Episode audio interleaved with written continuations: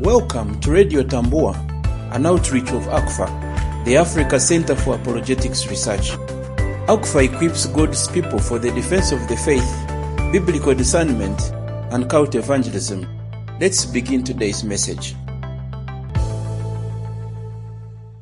In the wake of this COVID 19 pandemic, where so many people are worried about the future, so many people have been infected or affected by this virus. Some have experienced loss of property, loss of jobs. Some are separated from their loved ones. It's understandable that they worry, that they are afraid, that they are wondering what God is doing in the midst of this crisis. They wonder what the Bible has to say about things like pandemics like COVID 19. In a situation like this, it's not uncommon that so many people come up to give answers to the questions of life, especially preachers who open the Bible or try to exposit the scriptures to explain what is going on. Some of them intentionally or unintentionally are unfortunately using Bible passages for purposes that uh, for which they were not intended. A point in case that we would like to look at today is the famous verse in Romans chapter 8 verse 28. Let's read it as we begin from verses 28 up to around verse 30. This is what it says. And we know that in all things God works for the good of those who love him, who have been called according to his purpose. For those God foreknew, he also predestined to be conformed to the image of his Son, that he might be the firstborn among many brothers and sisters. And those he predestined, he also called, and those he called, he also justified, and those he justified, he also glorified. There it is. Romans chapter 8 from verses 28 up to around verse 30. Now you will agree with me that this is one of the most popular and comforting passages in the whole Bible. It is written today on gift cards. It is hanged in houses as a, decoration. It is um, um, it is used uh, in moments of pain and suffering. It is used to remind people who are going through suffering that God cares about them, that God remembers them, that God uh, loves them, that they need to hang in there, especially as they wait for God's rescue in this present uh, time. Uh, for God to deliver them from whatever trials or challenges they are going through. This passage has been used to encourage those who are going through pain to remind them that God is there to work out things for their good. So for instance, if you have lost a job, you are told, don't worry, God has a better purpose for you. Maybe God wanted to, you to lose that job so that he can promote you to a better one. Or maybe your marriage has fallen apart and you are told, don't worry, maybe God has a better wife for you in plan. Probably your first wife was not God's will for you, so you should expect a more beautiful one, much younger, or probably one who loves you more than everybody does. We've had things like this. A young woman is raped and she's told, don't worry, God is working out things for your good and for your, for your betterment. And as we continue to hear statements like this, we wonder is really Romans chapter 8, verse 28 about God working out things for us for our good? And if that is the case, how do we make sense of the challenges, the trials, and the problems that we go through? Are they really all working for our good? And in what ways do we see these things actually working for our good? If I have been having a job and I lose it, in what way do I see the loss of my job working for my good? Now, we also have other people who have interpreted this verse differently, especially those who fall in the word faith movement that promotes the prosperity gospel, who will tell you that this verse is actually a blanket statement providing immunity against all problems. So, no problem should come your way because God must work all things for your good. If you never went to school, don't worry. God will use your illiteracy or your academic ignorance to still work out purposes for you to make you a great person. So they look at Romans chapter 8 verse 28 as a guarantee that no problems will come your way because God is working out good things and everything, no matter what it is, it must work for your good to make you the kind of person you would like to be. So people use it to claim riches, people use it to claim healing, people use it to claim uh, jobs, people use it to claim visas. And now, especially as we come to this crisis of the pandemic, we find people using Romans 8:28 even much more for making sense of what is going on. And what are they saying? Either they are saying you cannot fall sick, you cannot have the coronavirus because as a Christian, God is making things work out for your good. So part of being that goodness is that you cannot fall sick. On the other hand, we are having people who are giving up and are acknowledging or accepting suffering as a normal part of life and they are saying, well, if we suffer, it's because God is trying to work out something better for us. So let's celebrate suffering. Let's, let's give up. Let's not fight. Let's not try harder when we encounter challenges because Romans 8:28 says this is part of the story, this is part of the journey and God wants to use our pain and our suffering to bring about the good that we desperately need. Now you, there are two extremes. One is using the verse against suffering. The other is using the verse to submit to suffering and give up all hope of rescue or any attempt to better their lives simply because they are believing God will make things work out for them. But if we think for a moment, what is Romans 8:28 really really about? And as you well know, in trying to understand what the scriptures say, we must always remember that context is king. That the Bible has a context in which it is addressing God's people, and God's word must be taken in the context in which it was intended if it is to be understood very well. So we must remember, for instance, that Paul is writing to the church at Rome, that he is writing to men and women who have confessed Christ Jesus as their personal Savior and Lord, and he has been explaining the gospel in terms of its source, in terms of its context, in terms of its scope, in terms of the benefits that come through to, to those who have accepted Jesus as their personal Savior and Lord. And when we come to Romans chapter 8, Paul is talking about the life of a believer, especially as it is lived under the power of the Holy Spirit we will notice that a number of themes cut through Romans chapter 8, especially themes to do with suffering. And the key to this chapter is Paul's address to believers who are called to live by the power of the Spirit in the midst of suffering and pain. How do you live under the power of the Holy Spirit in the midst of suffering and pain, in the midst of trials and pandemics? And as you may well remember, Paul himself was not a stranger to suffering his near death experiences, his beatings, his imprisonments, his persecutions are enough to show us that in Romans chapter 8, Paul is not trying to give a panacea against present suffering. This is not a do this and you will no longer suffer chapter. In fact, as we look at the context of Romans chapter 8, we see that Christians will actually suffer. In verse 18, he says, that for I consider that the suffering of this present age are not worthy to be compared with the glory that is to be revealed to us. In verse 35, he asks a question What shall separate us from the love of Christ? Shall tribulation or distress or persecution or famine or nakedness or peril or sword? You come to verse 36 and he says, That for thy sake we are being put to death all day, all day long.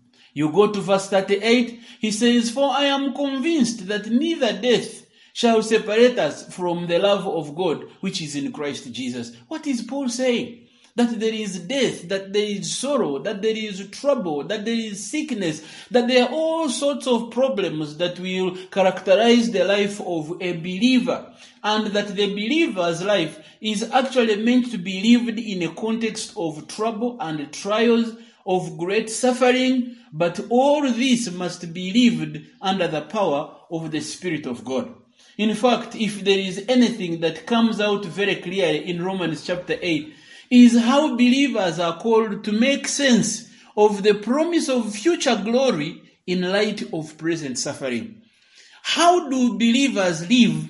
How are they supposed to make sense of God's promise that there is a future glory coming for all those who believe, especially as they live in light of the current or present suffering? And what is Paul's answer to that question? Paul's answer to that question is that God is working out all things together for the good of those who love the Lord and those who are called to his purposes. How do Christians experiencing present suffering, undergoing current challenges like COVID-19, how do they make sense of God's promises that the future will be bright, that there is a glory that awaits them, even as they work through the darkness of today's crisis and challenges? And the Apostle Paul says that your future glory is guaranteed, is sure, even in spite of the present circumstances, especially because number one, God is making all things to work out for your good. God is in charge. And because God is in charge, you are sure that He will not fail. You are sure that no matter what the present looks like, the future is sure and secure. Number two, Paul wants the Roman believers to understand that God is not only in charge of the process of bringing His promises to come to fulfillment, but God is the one making things to work together. Now, a key point there that you need to understand is that God is working things together.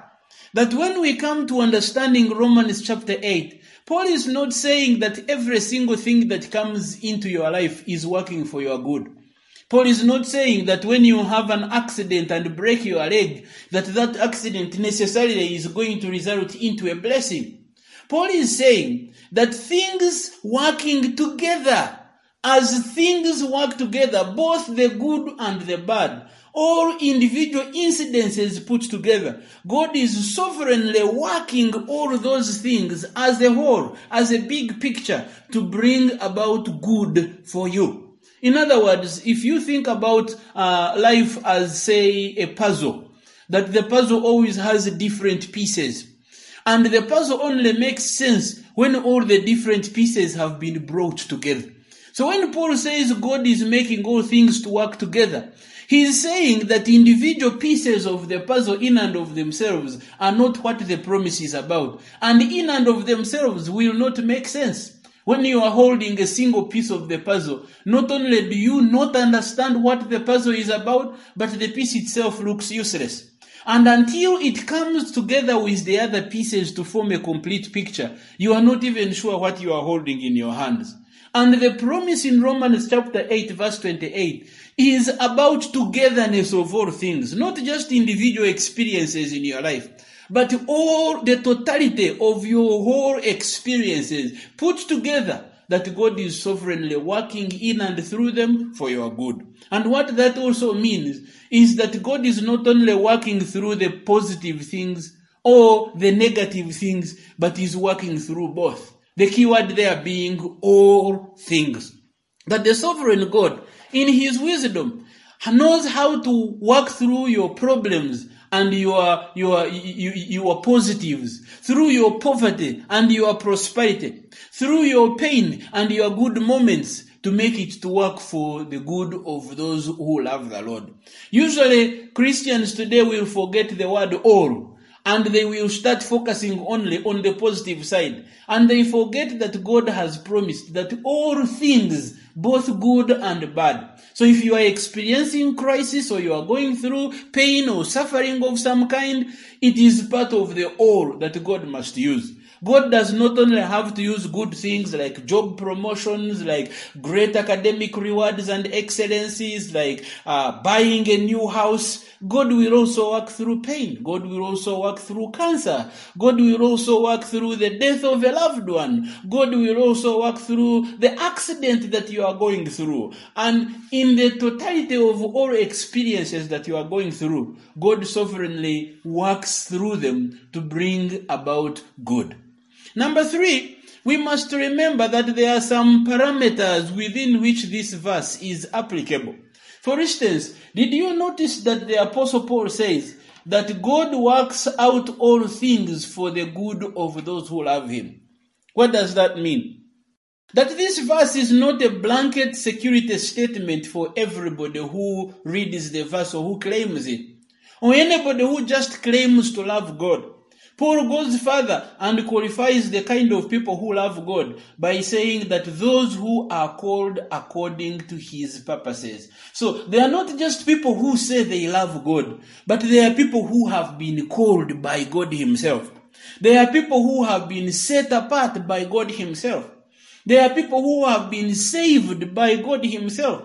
In other words, Paul is talking about born again believers that this verse is applicable to people who have been saved, not just anybody who reads it or who just grabs the promise and runs with it. The promise is not working because you grabbed it or because you prayed through it or because you, you say you love the Lord, but because you have been called according to God's purpose. In other words, this is really a passage for believers and not just a general claim or a general application to anybody who has read the verse. It is very important that we understand that. But point number four, we need to be asking ourselves, when the scripture says that all things are working together for the good of those who love the Lord, what is this good that the Apostle Paul is talking about? Does this good mean material property and prosperity like we are hearing so many people say? Does this mean that it is physical healing and restoration of the body like we hear some of the people use it when they are praying for healing? In a time like this of the pandemic crisis, what does a verse like Romans 8:28 mean? Does that mean it's okay to suffer, it's okay to be affected by the virus? After all, one of these days God will use it to bless those who have suffered or been sick from the COVID-19 virus? Is that what the apostle Paul was saying? And the answer unfortunately is no. When Paul talks about God working all things together for good, he's not just talking about our comfort or our health or our wealth. In fact, if you look at verses 29, the apostle Paul is talking about being conformed into the image of Christ Jesus. Look at, look very closely at, at, at what Paul says. That for those God foreknew, he also predestined to be conformed to the image of his son, that he might be the firstborn among many brothers and sisters. Verse 30, and those he predestined, he also called, those he called, he also justified, and those he justified, he also glorified. So what Paul is saying here is that for those that God called, that God is going to see them through no matter what circumstances of life they go through. That God is using all the different experiences and situations in their lives for one goal to bring their lives to glorification. To bring their lives to a point where they are conformed into the image of Christ, his son, where they are in the likeness of Jesus himself. The goal of God working in the life of a believer, the goal of God sovereignly working through the good and bad situations of the believer's life is so that he can conform them to the image of his son. That is what it means for all things to work for the good of those who love the Lord. How do believers know that all things have worked for their good? When they have been conformed into the image of Christ Jesus. When circumstances in life, both the good and the bad, have resulted in their sanctification. When circumstances of life, both the good and the bad, have worked to bring them to a place of glorification where they now look like Christ Himself. When we look at Romans 8 from 28 to verse 30, one of the things we learn and find encouragement in is not so much so that God is going to take away our problems or so that God is going to protect us in these present times, but that so that God is going to ultimately, climactically, make whatever it is that is happening in our lives to work for our glorification to work for our conformity into the image of Christ Jesus, his son. In fact, when this verse is understood in its entire context, it is one of the most satisfying and powerful verses any believer would want to know. Especially remembering, number one, that this process cannot fail because God is in charge and God never fails. Number two, remembering that what God has begun in his power and sovereignty, he must bring it to completion. And that is why Paul can confidently say that those whom he predestined even before they became believers are the people that ultimately must be glorified. There is no such a thing as along the way they may be lost, along the way they may lose their salvation, along the way maybe due to trials and temptations, they must, might walk away and turn their backs against God. As much as believers will experience pain and suffering to the point where they might be tempted to deny Jesus who saved them, we have the security and assurance of God's promise in Romans chapter 8 that God never loses any of those that He has called. That no matter what they go through, whether it is COVID 19, whether it is the loss of loved ones, whether it is the loss of jobs, as much as these are painful experiences, God still uses them to conform those he has called into the image of Christ, his son. Does this verse say that our sufferings are going to turn out for good immediately in the present? No. The current reality even shows us that unfortunately bad things continue to happen even to those who believe. And many of the believers even reach their point of death without ever seeing how God has made these bad things to work for their good. Remembering especially that believers are not just here for happiness, but for holiness. That God is not bound to work things out to make them happy, but God will do whatever it takes, whatever is possible to see them become holy people. The goal, the ultimate good that is being described in this Bible passage is not one of happiness of believers, but one of holiness. And quite often, holiness might mean a lot of pain. Holiness might mean learning endurance and perseverance. Holiness might mean sacrificing the current happiness so that we can experience the holiness and the glorification that God has prepared for us. We can take comfort in Romans 8:28 not because God is solving our problems magically or immediately or in the current present, but that God is working through whatever it is that we are going through, bad and good, together to bring us to the conformity of the image of His Son. God is promising that even as we walk through difficulty, much as He might not take away our difficulties today, He is nonetheless working through those difficult circumstances to help us to know Him more intimately, to obey Him more fully, to have our character shaped into the likeness of Christ Jesus. We must remember that all things, including the bad and the good, are working together. And so as believers, we cannot expect only good stuff in this life. Nor can we hope to see only bad stuff in this life.